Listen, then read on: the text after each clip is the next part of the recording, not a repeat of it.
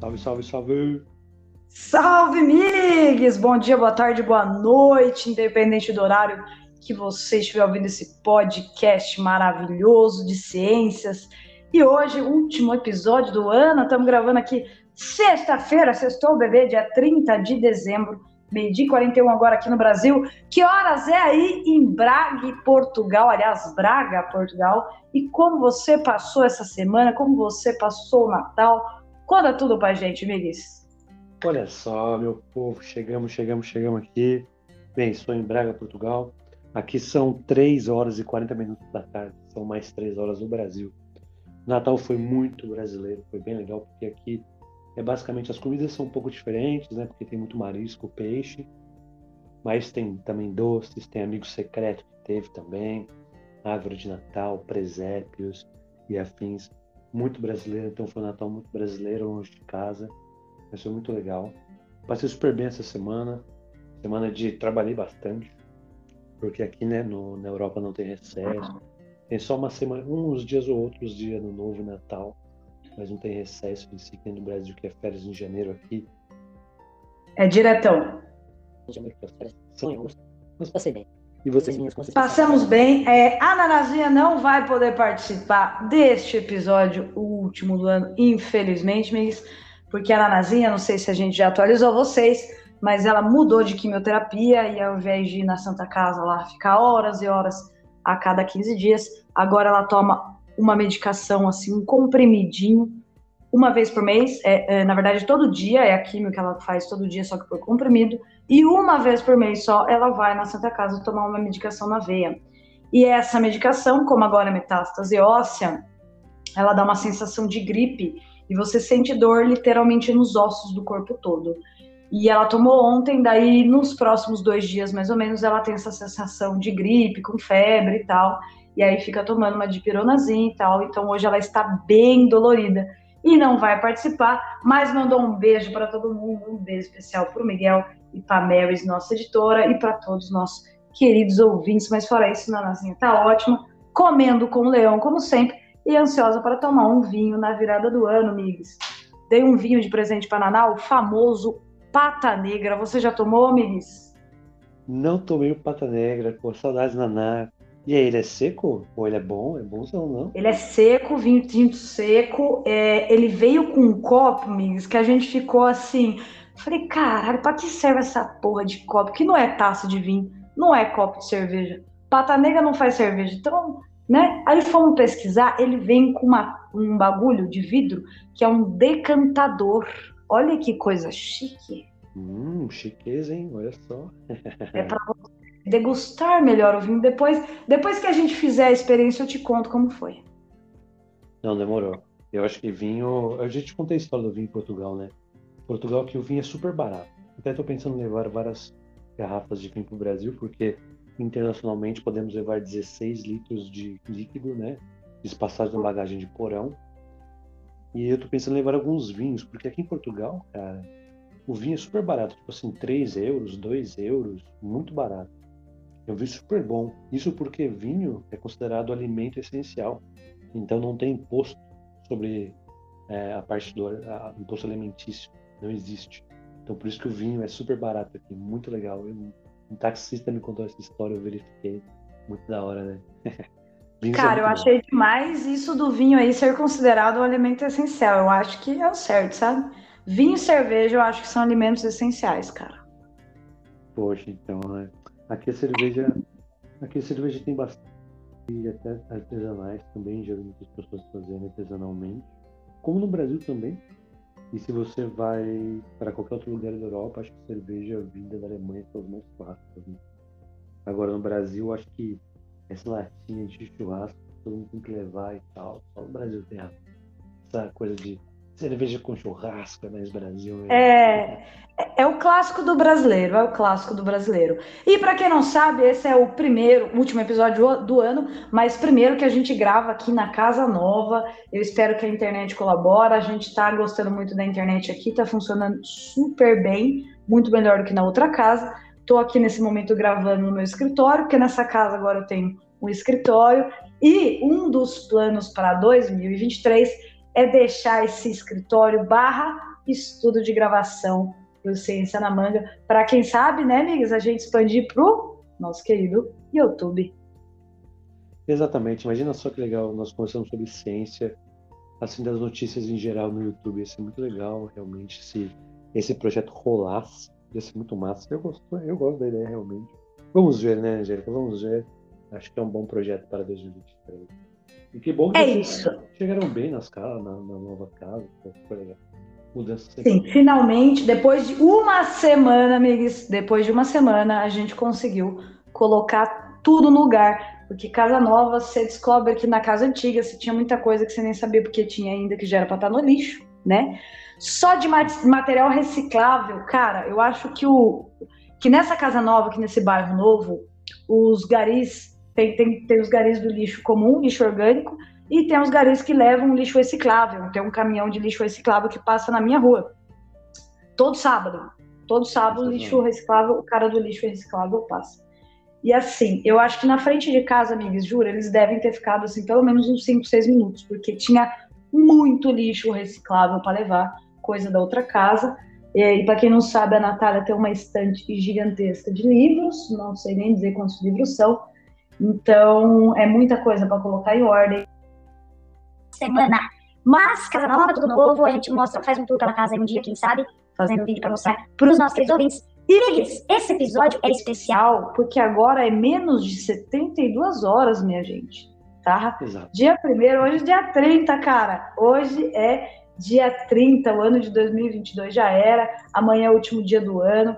Então, agora é menos de 72 horas. Para quê? Não para as Forças Armadas salvarem os boi, mas para o Lulinha assumir e para a gente ter um, um respiro. Já sinto o cheiro de esperança, amigos. Sinto o cheiro de novos ares, principalmente quando a gente fala de ciência e educação. Então, nesse episódio especial, o último do ano, a gente vai falar sobre a essência de diversas óticas, tá? Como educador, que é o meu caso, e como pesquisador, que é o caso do Miguel.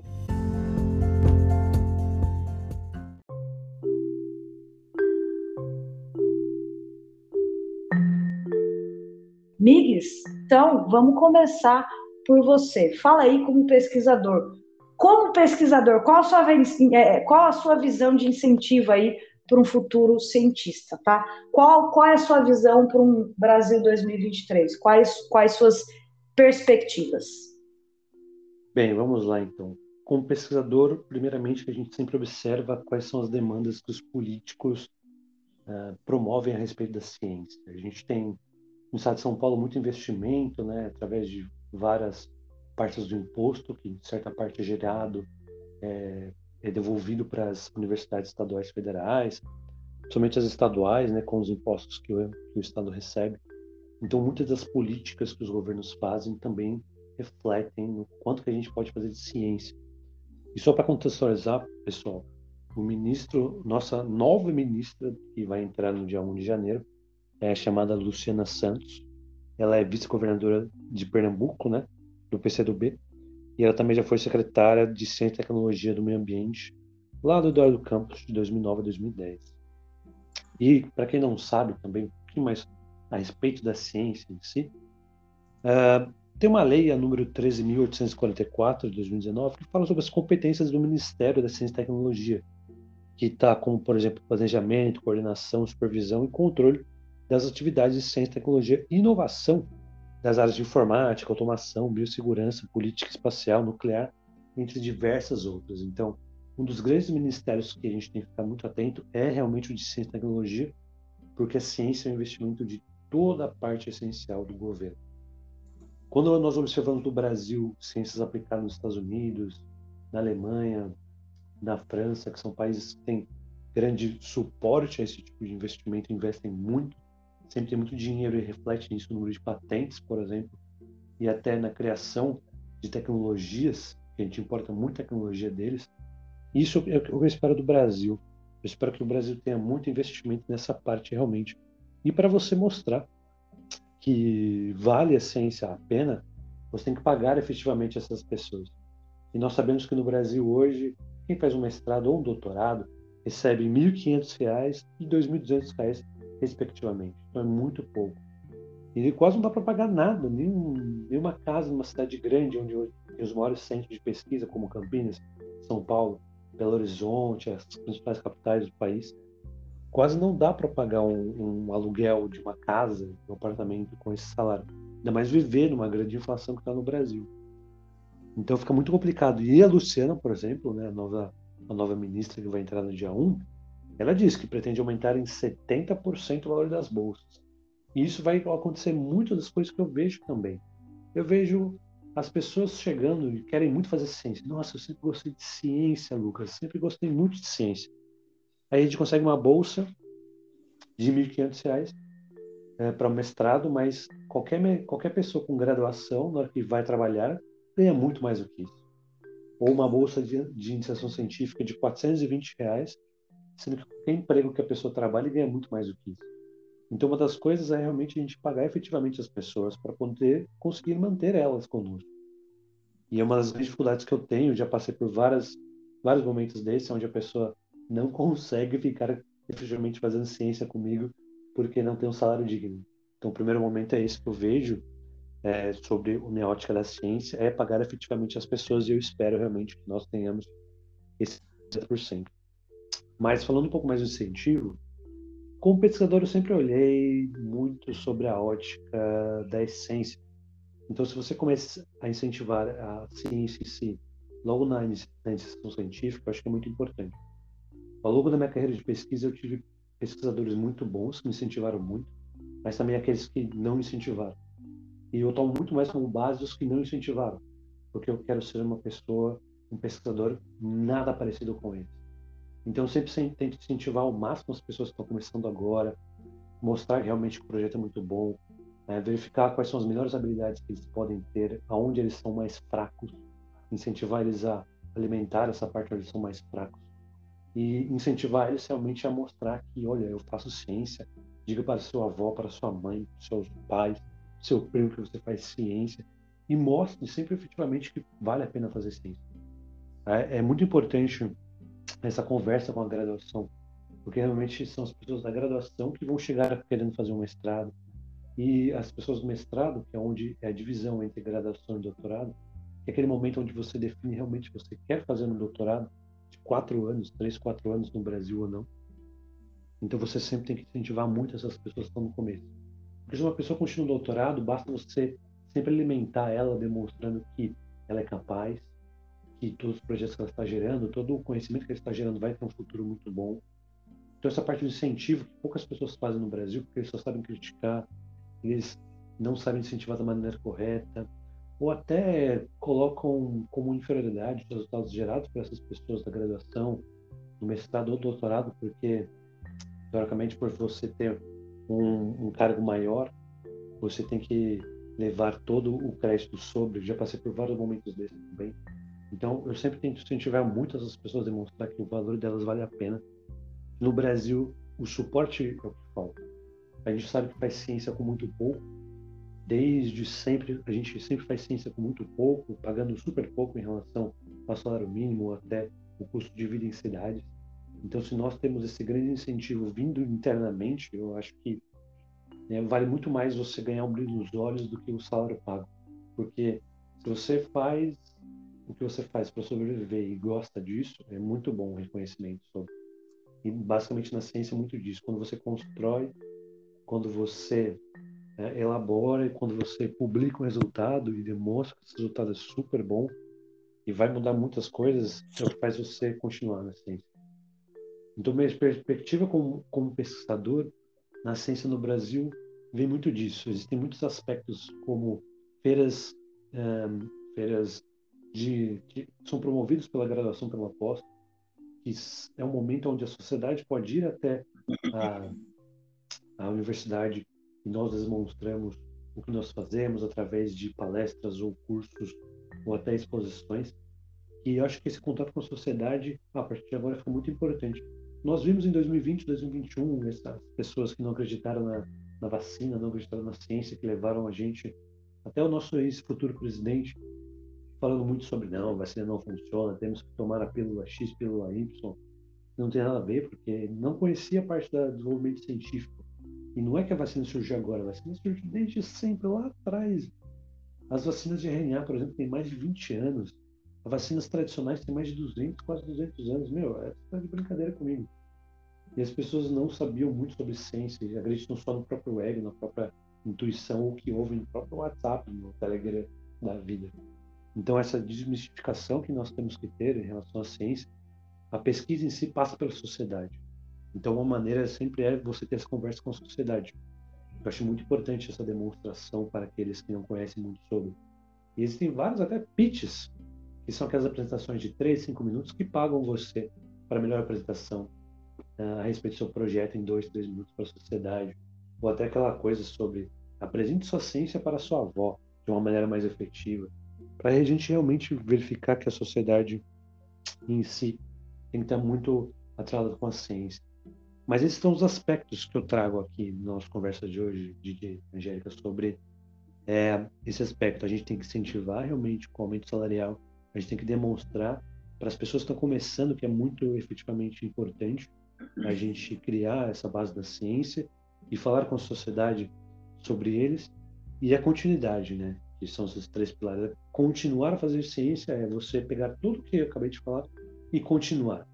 Não adianta, vamos supor que o Lula não vai ser reeleito nos próximos mandatos, vamos supor que entra outro gajo de outra é, de outro partido, então se a gente não continuar com esse incentivo de mudança na ciência, porque em vários momentos em vários países nós verificamos que a ciência é a base de tudo, tudo que nós tocamos hoje tem ciência, tudo que de tecnologia é desenvolvido tem ciência e tudo que a gente vai passar daqui para frente como desenvolvimento sustentável, uso de menos combustíveis fósseis e até desenvolvimento de novas vacinas para várias doenças, estudos sobre doenças específicas que o Ciência na Manga trouxe ao longo do ano, vai ser motivado pela continuação. Então, é isso que eu sempre peço para os governantes, para nós continuarmos a respeito sobre isso. Bem, então eu falei agora o meu aspecto sobre a, a parte do incentivo à pesquisa, né? E agora eu quero ouvir de você, Angélica. Você como educadora, como que você pensa em construir um futuro para os seus alunos ou como você vê o incentivo também de órgãos estaduais ou até das escolas a respeito da ciência com os alunos? Mande bala, tamo junto. Olha, amigos, concordo com tudo que você falou, né? E antes de começar a dar minha opinião, eu queria dizer, se vocês não sabem, se vocês escutam Ciência na Manga, vocês já devem saber que a gente sempre traz para vocês esse governo atual, atual até amanhã, né? Futuro ex-presidente Jair Bolsonaro e o seu desgoverno foi o que mais cortou, tanto em recursos da educação quanto em recursos da ciência, né? Isso são coisas que a gente já trouxe para vocês. Só na educação, o valor bloqueado de 2022, tá, gente? Só desse ano, de 2022, o valor bloqueado ultrapassou os 40 bilhões, tá? 40 bilhões de reais, tá? Quase o dobro dos 24 bilhões cancelados nos últimos três anos. Ou seja, esse ano foi assim, ele cagou mesmo, já que era o último ano, acho que ele viu que ele ia perder, ele foi só tirando, tirando cada vez mais da ciência. Nos quatro anos do Bolsonaro, o orçamento total do MEC foi de cerca de 566 bilhões de reais e cerca de 103 bilhões foram cortados. Tá? Isso é um marco na história e eu até brinco com a Naná que eu não sei como ela, como professora de história, vai explicar esse desgoverno daqui a alguns anos nos livros didáticos, mas também não sei como eu, professora de ciências, vou explicar o que, que foi essa onda bolsonarista, o que, que foi essa onda anti-ciência, que, que, sabe, anti-ciência, anti-vacina, é, geradora de fake news. É, como que a gente vai explicar isso daqui a alguns anos? Um dos maiores alívios, que é uma coisa que eu queria muito e se concretizou ontem, eu fiquei muito feliz. Até brinquei com a Natália que eu falei, meu, parece que o parece que o, o, o Lulinha me ouviu e colocou Marina Silva como ministra do Meio Ambiente, que já dá para a gente dar aquele respiro. A hora que a gente entrou no vermelho ali com a Amazônia, já dá para a gente ter um pouquinho de esperança, sabe? Para quem não sabe, Marina Silva é uma das que já tentou várias vezes aí como presidenta e não conseguiu. Ela é ela vai ela foi, né, ministra do Meio Ambiente do Lula lá entre 2003 e 2008 vai voltar agora, 15 anos depois de deixar o cargo, né? Ela é formada em História, mas tem um longo currículo aí sobre meio ambiente. Então, assim, é um pontinho de esperança para gente, né? É, como professora, eu estou muito feliz.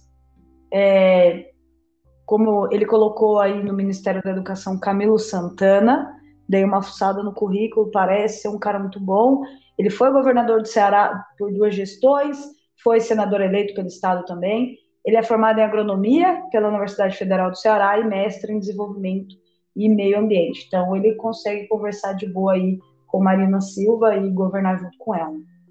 O que me aliviou também, é, eu não sei se você viu, Mix, depois a gente pode deixar a notícia no post do episódio, né? Aliás, para quem quiser, segue a gente lá no Instagram e no Twitter, arroba Ciência na Manga. A gente vai deixar o link das notícias aqui para vocês, tá? Então, uma delas são as 10 medidas emergenciais que o Lula é, vai adotar no início do mandato, aí voltada para a educação. A primeira eu já achei ótimo, que a primeira medida emergencial é sobre alimentação escolar, e eu, como professora do Estado e professora do ensino particular, eu tendo a dizer que isso é uma medida emergencial e está lindo ter colocado em primeiro lugar, porque a gente ainda vê isso, MIGS, pós-pandemia, piorou demais, tá? É, a gente vê, porque assim, pandemia, muita gente teve que parar de trabalhar ou perdeu emprego, então a gente perdeu principalmente muito aluno do ensino médio que ia na escola só no final do ano para garantir uma notinha, porque durante o ano estava trabalhando para pôr comida dentro de casa.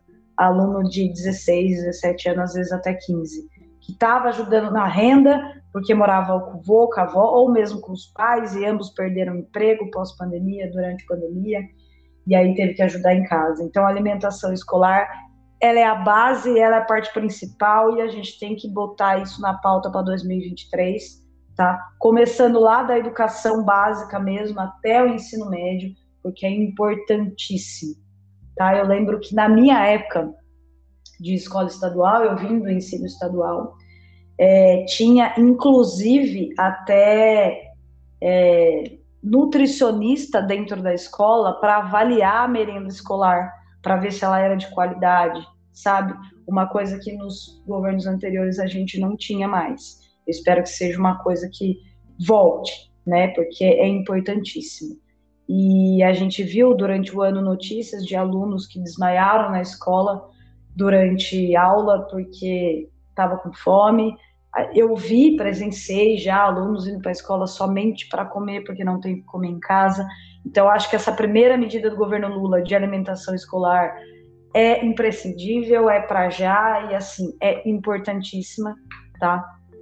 A segunda medida que ele vai tomar, eu também acho assim, Migs, eu como professora dentro da escola, cara, é, de novo, se a gente comparar a escola particular, escola pública, né, escola estadual, meu, é anos-luz na frente. A segunda medida é a recuperação do aprendizado pós-pandemia, porque, Migs, eu vi no Mantala, que é a escola que eu trabalhei, a escola estadual que eu trabalhei ao longo desse ano de 2022, é, a, lá só tem o ensino fundamental 2 e o médio, né? Que é a partir do sexto ano e vai até o terceiro ano do ensino médio, né?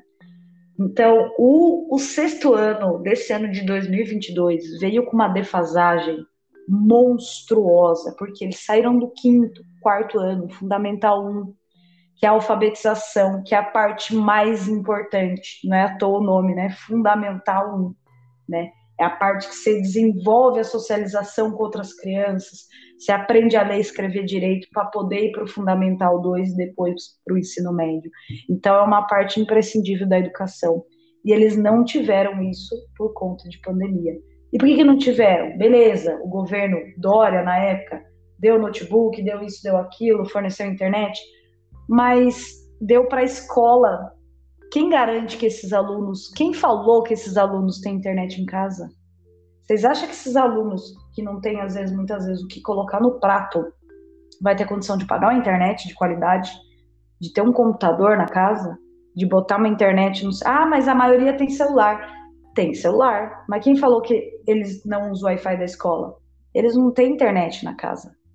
Como é que vai assistir uma aula pelo Zoom, pelo Meet? Então, eles perderam ao longo desses dois anos de pandemia, de confinamento, perderam aula tá? Eu lembro muito bem, na época eu ainda não era professora de escola particular, ainda estava trabalhando no laboratório lá do Lanab, na Unicamp, estava trabalhando de casa. E eu lembro da Natália, desde o início da pandemia, quando as escolas fecharam, ela não parou, porque ela só dava aula em escola particular. Ela tá, até tinha umas aulinhas numa escola estadual, mas assim, não entrava aluno, não tinha aluno, porque eles não tinham condição. Mas escola particular, normalmente, até período de provas, continuou normal. Provas feitas pelo Google Forms, tá? Ou seja, escola particular, aluno de escola particular, eles não foram atingidos. Muito pelo contrário, eu lembro de relato de aluno que, ah, eu ganhei notebook novo, eu ganhei computador novo, porque a gente está em pandemia, ensino remoto. Então, é uma diferença, assim, gritante. Então, sim, a recuperação do aprendizado pós-pandemia, que é essa segunda etapa aí do governo Lula, esse segundo objetivo aí para 2023 na área da educação, é primordial. Tinha, inclusive, umas provas que o, o, o Estado faz, né, na sede, que é a Secretaria Estadual de Educação, é, online, que a gente, Proatec, professor de apoio à tecnologia, chamava eles na sala de aula para eles descer até a salinha dos computadores, né, até o laboratório de, de tecnologia, onde tinha os computadores para eles fazerem essas provinhas. E quando era o sexto ano, amigos, tinha que a gente, Protec, eu, Naná e os outros Protecs, com a maioria dos alunos de sexto ano, no Nantala tinha três, sexto A, sexto B e sexto C, pelo menos 10 alunos de cada sexto, de cada sala de sexto, você tinha que sentar com ele, ler a prova e ajudar ele a fazer, porque não sabiam nem ler nem escrever. Ler no sexto ano é essencial. Você já deve vir sabendo do quinto ano e não sabiam por conta da pandemia, do ensino remoto, né? Então essa recuperação do aprendizado pós-pandemia é essencial. O terceiro objetivo aqui do governo Lula para a educação, que é o novo ensino médio e o novo Enem, eu também acho primordial. A gente está tendo bastante mudança no que a gente chama de novo ensino médio, que tem os itinerários formativos. Eu acho muito bacana porque é um laboratório, é o professor que cria o que ele quer dar. Ah, eu vou dar itinerário formativo de é, educação financeira, eu vou dar itinerário formativo de tal coisa ele consegue criar, sabe? Ele tem um currículo a seguir, mas ele consegue criar. Ele, ele fica livre para dar o que ele quiser, sabe? Então acho, eu achei muito importante, eu acho muito importante a gente aprimorar isso, sabe? Nesse 2023 e esse novo Enem também do governo, eu acho muito bacana porque, cara, o Enem abre portas para para galera da periferia, para galera do, do estado entrar na faculdade, na universidade. Eu sou filhote de Enem, né? Para quem não sabe, em 2011 eu ganhei minha primeira bolsa, fiquei três meses em São Paulo, não deu certo, tive que voltar, não consegui emprego. Em 2015 ganhei minha segunda bolsa pelo Enem, né? Fazendo Enem, depois consegui uma nota boa no ProUni através do Enem. Então eu sou filha de Enem, eu sei a importância disso, justamente quando você vem de uma escola pública, tá? E não estou falando em questão de qualidade de educação, não, tá, gente? Já falei aqui da Naná e já falei de mim. A mesma aula que eu dou no colégio particular é a mesma aula que eu dou no, na escola estadual. Então, assim, a qualidade dos professores, não todos, claro, a gente tenta manter a mesma. Pelo menos eu mantenho a mesma qualidade, a Naná mantém a mesma qualidade, conheço outros professores que mantêm a mesma qualidade. Então, esse novo ensino médio e esse novo Enem é primordial também para colocar a galera dentro da universidade, que foi uma coisa que o desgoverno do Bolsonaro não fez. Muito pelo contrário. Para ele, para Paulo Guedes, para essa galera aí, preto, pobre, não tem que estar tá dentro da universidade. Galera que veio do Estado, da escola pública, não tem que estar tá dentro da universidade. Eles sempre deixaram isso muito claro. Então, acho que esse, essa terceira meta aí é essencial. A quarta meta do governo, que é a compra de livros didáticos, eu também acho ótimo, porque, assim, é, o, o, o programa, o PNLD, né, que é o Programa Nacional do Livro Didático, o ex presidente Jair Bolsonaro ele deixou de comprar parte do material que integra esse programa, lógico que de propósito, porque para ele livro e é, né, livro e o demônio para ele são as mesmas coisas, apesar dele ser o próprio capeta. Então, a compra de livros didáticos é uma coisa que também tem que ser estabelecida, é uma meta que tem que ser cumprida em 2023. Eu espero que Lourinha cumpra isso, porque a gente também tem uma defasagem de livro didático e a gente tem alguns livros aí que tá é, desatualizado já, sabe? Poxa, eu como professora de ciências, Migs, você como matemático vai me entender, eu quero ver James Webb na capa dos livros. Eu quero falar mais de astronomia nos livros de ciências, porque eu acho essencial, sabe? Eu acho que a gente tem que sair um pouco da casinha. Você pega livro didático de 2019, 2020, ainda tem aquela famosa maldita foto da evolução, a gente saindo do macaco e no parar no homem, como se a gente tivesse evoluído assim, como se a evolução fosse uma coisa pensada, com objetivo feito, um degrauzinho a subir. Não é assim, a gente sabe, né? Então, assim, tá na hora de atualizar esses livros, tá na hora de atualizar os livros de história também, sabe? Todos, todas as disciplinas eu acho que a gente precisa dar uma atualizada. Então, esse como quarto objetivo aí de compra de livros didáticos eu acho importantíssimo. E espero que agora com esses ministros, o Camilo, ministro da Educação, a nossa querida Marina Silva como ministra do Meio Ambiente, o ministro é, é eu, eu, esqueci o nome da ministra da Ciência e Tecnologia, Davis, é, mas eu acho que vai ah, ser essencial. A Luciana Santos. Isso, a Luciana Santos, essa nova ministra da Ciência aí, é, é, eu acho que assim é primordial essas pessoas sentarem junto para bolar o um material decente, entendeu? Para todas as disciplinas. Isso para agora, 2023, tá?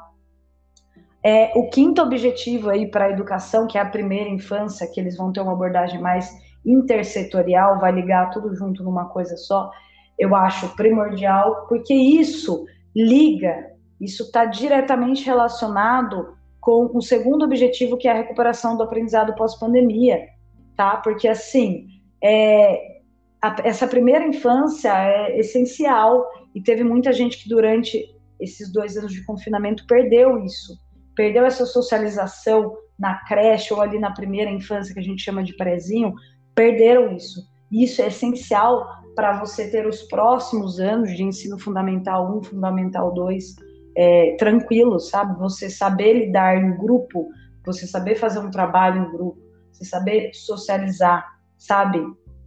Um exemplo de país que faz isso e faz muito bem é o Chile. E assim, é, essa infância intersetorial seria primordial para a gente agora. Eu acho que é por isso que está aqui nos objetivos e eu espero que seja cumprido, né? Que é outra coisa que a gente precisa voltar a ter agora é uma atenção adequada às gestantes, uma visitação domiciliar dos agentes comunitários que voltem aí nas casas das pessoas e tal, né? Então eu acho que isso é importante, eu acho ótimo estar aqui como quinto objetivo.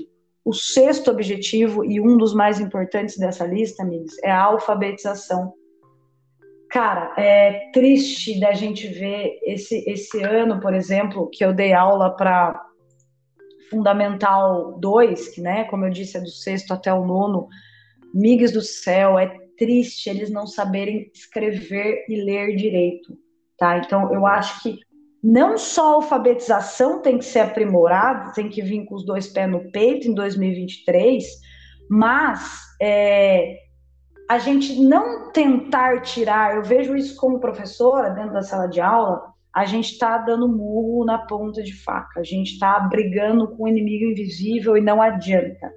Não adianta, a gente tem que usar isso a nosso favor, que são as redes sociais. Então, assim, eles aprendem, eles estão lendo, estão escrevendo errado, porque eles não leem livro físico, tá?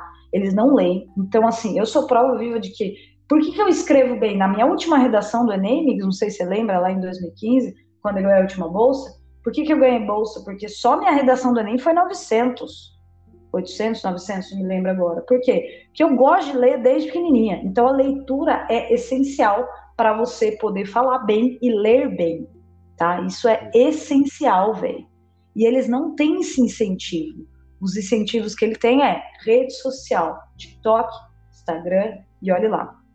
Então, assim, TikTok, Instagram é rede social, principalmente TikTok. Eu não tenho, mas se você vai ver, puta merda, o povo só escreve errado, e é isso que eles leem, e olhe lá, é isso que eles escutam, sabe? Então, assim, a gente já viu que não adianta tentar tirar isso deles. Então, vamos usar o nosso favor, cara. Entendeu? Um dos planos, aliás, eu até ia conversar com isso com o Migues, com a Natália e com a Maris, né, depois, a nossa equipe aqui do Ciência na Manga, para a gente estabelecer umas metas em 2023, não só YouTube, mas quem sabe fazer um TikTok educativo, porque se a gente não consegue tirar isso deles, vamos ao nosso favor. Na sala de aula, vamos tentar isso ao nosso favor, usar isso a nosso favor. Então, esse sexto ponto aqui, esse sexto objetivo do governo Lula, que é a alfabetização, eu acho essencial, porque essa galera que veio de quinto ano durante pandemia, durante confinamento, já veio sem saber ler e escrever. Então, eu acho que a gente tem que incentivar mais. Voltar a abrir biblioteca de escola. Migs, eu não sei você, você veio de escola particular, eu vim de escola pública, mas eu acho que tanto na sua quanto na minha tinha uma biblioteca, porra. Uma biblioteca da hora, você ia lá pegar o livro, fazia uma fichinha e pá. Não tem mais. A biblioteca do Nantala, por exemplo, ficou quase que esse ano todo fechada. E, porra, só livro bom, só livro bom. Origem das Espécies, livro do Racionais, cara, que é tema de vestibular da Unicamp até hoje. Porra, pro ensino médio é muito foda. Tem que ter uma biblioteca, tem que ter um espaço com livro. A gente tem que incentivar aluno a ler sim. Isso é o nosso papel como professor. Eu, por exemplo, já que a biblioteca do Nantala não abria, todo livro que me acompanha nas redes sociais sabe, todo livro que eu vou ler, eu posto fotinho e tal, porque eu sei que tem muito aluno que me segue. E aí postei fotinho de um aluno falou: "Nossa, pro, gostei. Você pode me emprestar depois?" Poxa, emprestei, o moleque pirou no livro, entendeu? Então acho que isso é uma forma da gente incentivar sim. E esse sexto objetivo do governo é primordial, porque a gente tem que mirar na alfabetização para conseguir colher os frutos da alfabetização lá no ensino médio, no Enem, com essa galera ganhando bolsa, né?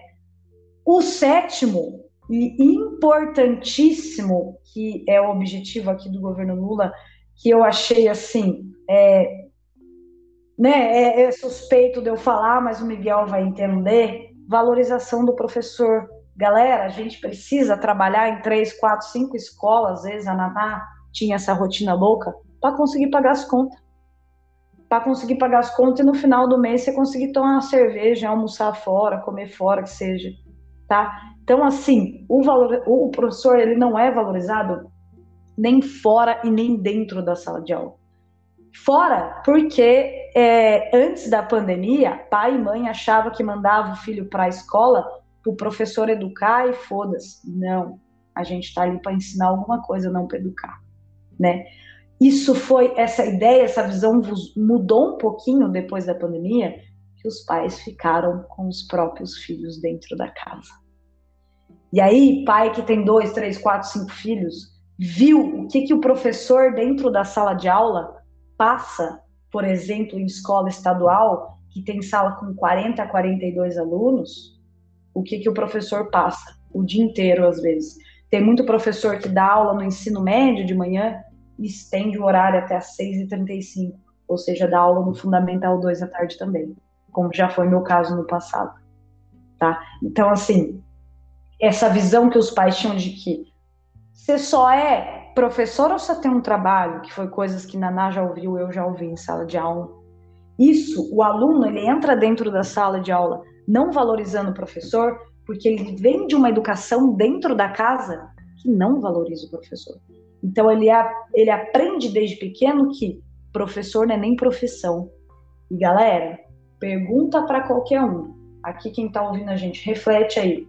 O presidente tá lá porque ele foi ensinado por um professor. O lutador tá lá porque ele foi ensinado por um professor um jogador de futebol tá onde tá porque ele foi ensinado por um professor. Não há nenhuma profissão no mundo que não tenha passado na mão de um professor, tá? Então eu acho que assim, esse sétimo objetivo é primordial. E galera, eu não estou falando nem questão só de salário. Eu estou falando em questão de valorização como a profissão em si, que a gente não é valorizado. Infelizmente, a gente achou que eu, pelo menos, achei que pós, durante pós-pandemia isso ia melhorar e só está piorando. Tá? Então, assim, acho que esse sétimo objetivo é primordial. O oitavo objetivo, acho importantíssimo também, que é a participação social, tá, mano? Porque, assim, é, cara, eu acho que o Migues lembra, mas na minha época, na minha época por exemplo, tinha é, a. Como que chamava, mano? É, escola da família, que a escola abria final de semana, para quê? Você jogar uma bola, mano sei lá, jogar um, um ping-pong de mesa, ver os amigos, conversar fora, dentro da sala de aula. E por que, que tinha participação social? Você podia ir com o pai e com a mãe e com os irmãos, bater uma bola, conversar, fazer uma fofoca. Isso é um bagulho essencial. A participação social dentro da, da do social que eu falo da família do aluno, dentro da escola. Isso eu não vejo mais, sabe? É, por exemplo, uma coisa que eu já vi muito professor rebater, quando saiu lá em 2018, eu nem era professor ainda, é, um negócio da mamadeira de piroca, agora que saiu os negócios do banheiro no sexo, eu nunca vi dentro da sala de aula, eu nunca vi na escola, mas o que eu vi foi aluno passando fome, o que eu vi foi em dia de reunião, sala de aula vazia. E nem culpa os pais, tá? Às vezes é falta de comunicação da escola, a escola não se comunica direito. Por exemplo, o Mental, ao contrário de muitas outras escolas aqui em Bragança Paulista, foi uma das últimas a aprender que dá para usar a rede social a nosso favor. Nantala tem um Instagram, eles postam muito de vez em quando. Poxa, vamos chamar os pais, chamar os alunos para a rede social, postar foto de trabalho para incentivar, postar data de reunião, tirar foto. É isso, é esse incentivo que falta. É esse tipo de participação social que falta dentro da escola, tá? E o nono, que é o penúltimo aqui, galera, é a retomada da inclusão nas universidades, que está diretamente ligado aí com o terceiro objetivo lá, que é o novo ensino médio e o novo Enem. Cara, isso é primordial, porque esse desgoverno que a gente acabou de, de passar, esse inferno que foi esses quatro anos, não só para a gente pesquisador e professor, mas para qualquer ser humano que entenda o que, que aconteceu, cara, a, a, eles fizeram questão de deixar claro, sem vergonha nenhuma, que universidade não é lugar de pobre. E é sim. Tudo isso aqui foi construído por pobre, meu parça. Todas as universidades. Olha os números das pesquisas de universidade pública, tá? Olha essa galera que sai da favela para fazer pesquisa, porra.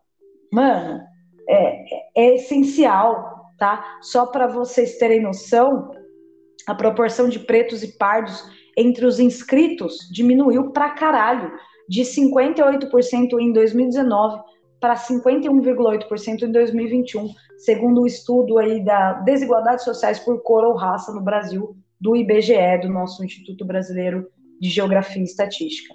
Então, desde governo Temer já começou fazer essa merda, né? Já começou a desmantelar as universidades e governo Bolsonaro foi lá e cagou de vez em tudo, né? Então, esse nono objetivo, que é a retomada da inclusão nas universidades, ele é essencial e eu espero muito que seja cumprido para a gente poder trabalhar nesse novo ensino médio, para a gente trabalhar nesse novo Enem, para incentivar a galera a entrar na universidade. Que uma coisa que eu vejo dentro da escola também é que eles não querem isso. Eles não querem sabe? Eu já ouvi de aluno, para que, que eu vou fazer faculdade, mano? O, o, governo tira dinheiro, é mais fácil arrumar outro trampo, mais fácil fazer um curso técnico, qualquer outra coisa. Para que, que eu vou fazer universidade? Entendeu? Para que, que eu vou fazer nem? Foda-se, sabe? Eles estão é, com zero incentivo. Então a gente vai ter que retomar do zero essa questão do incentivo para poder retomar a inclusão nas universidades. E décimo, mas não menos importante, o último aqui, dos Objetivos para a Educação para 2023 é revisão de valores das bolsas de pesquisa. Cara, a gente acabou de passar por um desmantelamento da CAPES aí, né? O Miguel pode falar melhor depois que eu terminar minha fala. Cara, ele, ele saiu, depois que ele perdeu a eleição, ele é o moleque mimado, né? Não tem o que fazer. Ele ficou tão pistolinha, tão davinho, que ele começou a tirar dinheiro. Ele literalmente rapou o caixa de tudo, deixou o Brasil só com dívida para o Lula, para o governo Lula, e tirou o que ele podia ter tirado de dinheiro de bolsa, tá? Então é preciso a gente rever o valor dessas bolsas, assim, é para agora, para já, tá? porque os alunos de pós-graduação, a gente tem que lembrar disso, gente, pelo amor de Deus, são os alunos de pós-graduação que fazem pesquisa. 90% da pesquisa brasileira, 90% é feita por universidade, tá? Isso só mostra para a gente o quanto é importante a gente desbloquear esses recursos, a gente parar de tirar dinheiro desses recursos. A gente tem, não sou eu que estou falando, cara, o Miguel que está na Europa pode falar, né? É, a gente vê com os outros países. País que investe em educação e ciência, mano, o país, assim, é, vai do zero a 100 em questão de meses, sabe? País que investe em ciências e educação sai da pobreza. A gente vê isso com todos os outros países que investem em educação e ciência. Eles estão aí provando para a gente todo dia, não sou eu que estou falando. Então, investimento em ciência e educação é a base para a gente ter uma sociedade melhor, tá? Só para vocês saberem, as bolsas de pesquisa não são reajustadas, gente, desde 2013. Atualmente, uma bolsa de mestrado é R$ 1.500. Galera, você não paga um aluguel com R$ 1.500 mais, tá? Doutorado, R$ 2.200. O que, você faz com R$ 2.200, tá? elas deveriam, de acordo com os reajustes aí, os valores atualizados deveriam entrar, deveriam estar para mestrado mais ou menos aí 2.600 e a bolsa de doutorado mais ou menos aí um 3.800, tá? Só para vocês terem noção, a gente não muda esse valor desde 2013. E vale lembrar, o Miguel pode falar melhor que eu, já fui pesquisadora, já fiquei três meses sem bolsa, passando aperto, tá? a gente não tem direito a férias, se você faltar, você não tem atestado, foda-se, você não tem nenhum direito, tá? É como se pesquisador não fosse nem um trabalho digno. É muito triste. Então, esses são os 10 objetivos para a educação. Minha perspectiva como professora são tão de acordo, tá? É o que tinha que ser mesmo, tá de acordo. Se for isso, cara, a gente tá assim, no céu. Se isso se cumprir, a gente está no céu e as coisas tendem a melhorar muito, né, Migs? Ah, Gigi, pô, seu relato de, de muitas palavras que eu concordo também totalmente. Tudo que você falou, eu vejo muito a respeito no dia a dia também, como você conta, como eu tenho colegas e amigos também, os professores contam também, essa defasagem que você comentou, todo aspecto de incentivo, tanto das escolas como do Estado, essa diferença entre o público e o privado, incentivo aos professores, todas as, as nove, são, não sei se são nove ou dez, nove incentivos do, do governo Lula também a respeito da educação.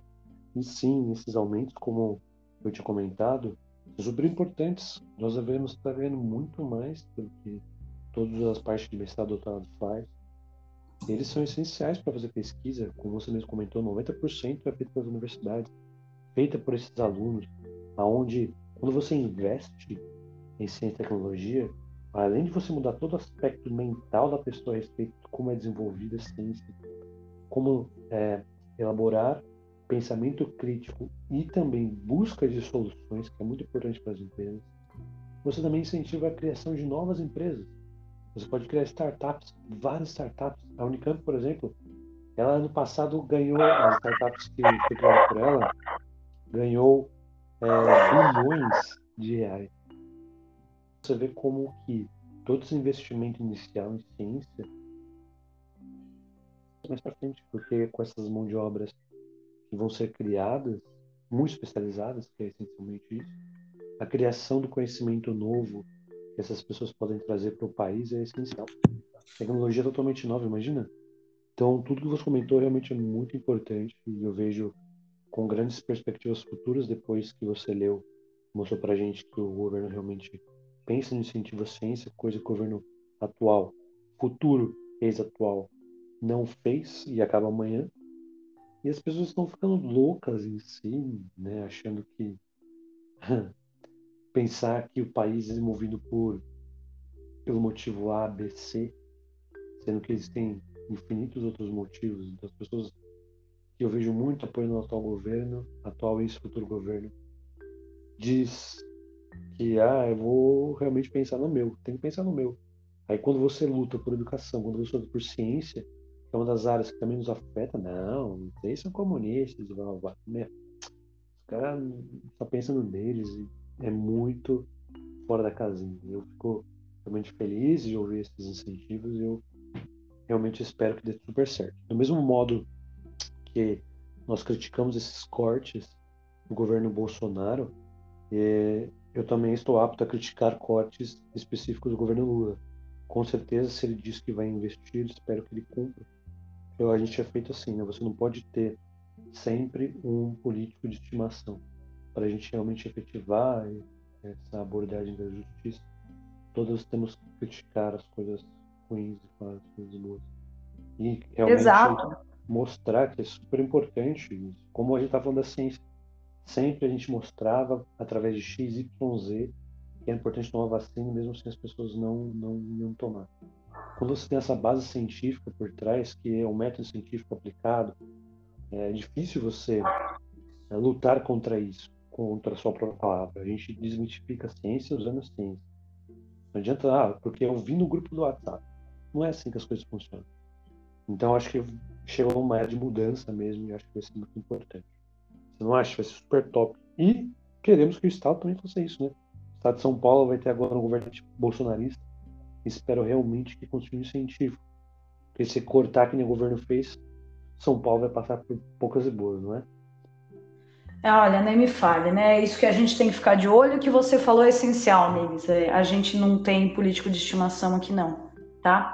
É, nunca escondi que eu sou de esquerda, sou comunistinha mesmo, é isso, tá? Mas não sou lulista, beleza? Tô feliz com o novo governo, votei nele sim. Só que, galera, o que vocês não podem esquecer é essa mania de Bolsonaro achar que a gente está de acordo com tudo.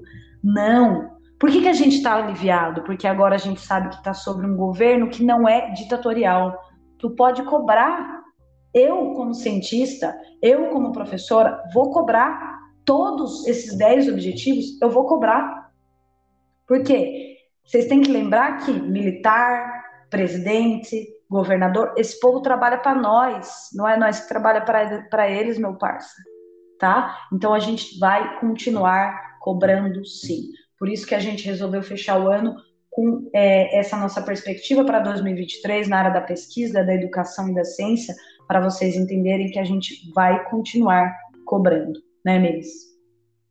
Exatamente. Super importante a gente sempre cobrar, não deixar de cobrar. Vocês sempre podem enviar e-mails para as pessoas que vocês votaram, senadores, deputados.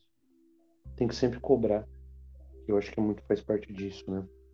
Do mesmo modo que se tivesse o Lula e o Lula tivesse comprado vacina, obviamente a gente teria falado a mesma coisa. Cara, você tá de brincadeira comigo, sabe? E por ser parte dessa desse lado mais humano, pensado nas pessoas, pensado na educação, que é o governo mais de centro-esquerda, é isso que a gente tem que apoiar. Porque a gente viu de modo ditatorial nesse governo de quatro anos, onde pensava muito mais a respeito de, dos próprios dogmas e não deixava ninguém mais refletir contra isso. É, a gente não pode ter governos assim, sabe? Deram errados em vários momentos da história. Naná pode até muito bem falar sobre isso. Acho que as pessoas sabem, se você leu um livrinho de história ali, qualquer livro de história vai falar sobre isso. Então é sempre muito importante a gente batalhar contra esses governos, né? De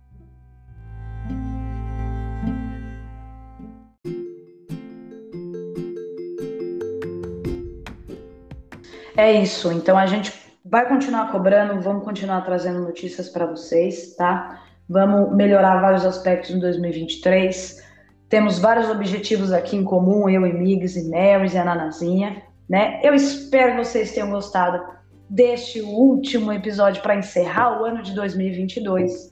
E é isso, Migs. Fala pra gente qual é o seu recado final para os nossos queridos ouvintes. E não esquece de mandar um feliz 2023 para todo mundo. Gostaria de agradecer imensamente esse 2022 muito louco, foi cheio de coisas muito mudanças específicas. E mais um Ciência na Manga resistiu mais um ano ali. Super bom estar ao lado de vocês, nossos ouvintes.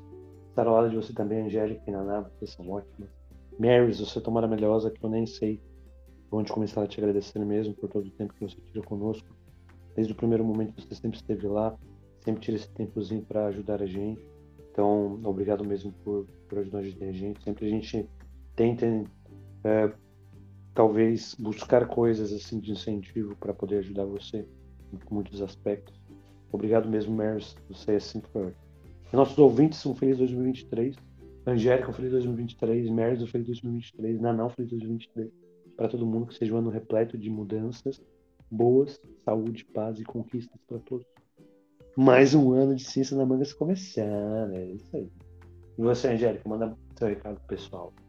Bom, primeiramente, obrigado por esse ano maravilhoso de 2022, com, né, a gente teve vários episódios que a gente não gravou por inúmeros problemas, câncer da Nana voltou, obrigado a todos os nossos ouvintes que entendem, continuam mesmo assim ouvindo a gente, Ano que vem a gente vai voltar com força total, com episódio toda semana para vocês. Eu espero trazer mais convidados para vocês. Obrigado, amigos, pela paciência, por sempre estar presente mesmo aí de longe.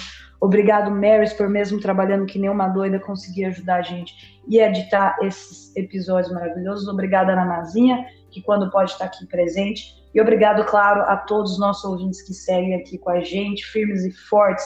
Um beijo especial para as nossas duas apoiadoras, a Tami Duarte e a Raquel Abram. Se você quiser se tornar um apoiador também, dá uma passada na nossa página apoia.se barra ciência na sem acento. Dá uma conferida lá nas vantagens de nos apoiarem. E se não quiser apoiar, se não quiser se comprometer mensalmente, a gente tem um Pix, que é o ciencianamanga.gmail.com. Segue a gente no Twitter e Instagram, arroba Ciência na Manga, sem acento também. Obrigado por tudo e que 2023 seja foda pra caralho. Ciência na Manga tá com vocês em 2023 e espero que por muito tempo ainda. Migs, obrigado por tudo e ano que vem é nós. Feliz 2023 para todo mundo e chupa essa manga. Chupa essa manga. Falou! Valeu!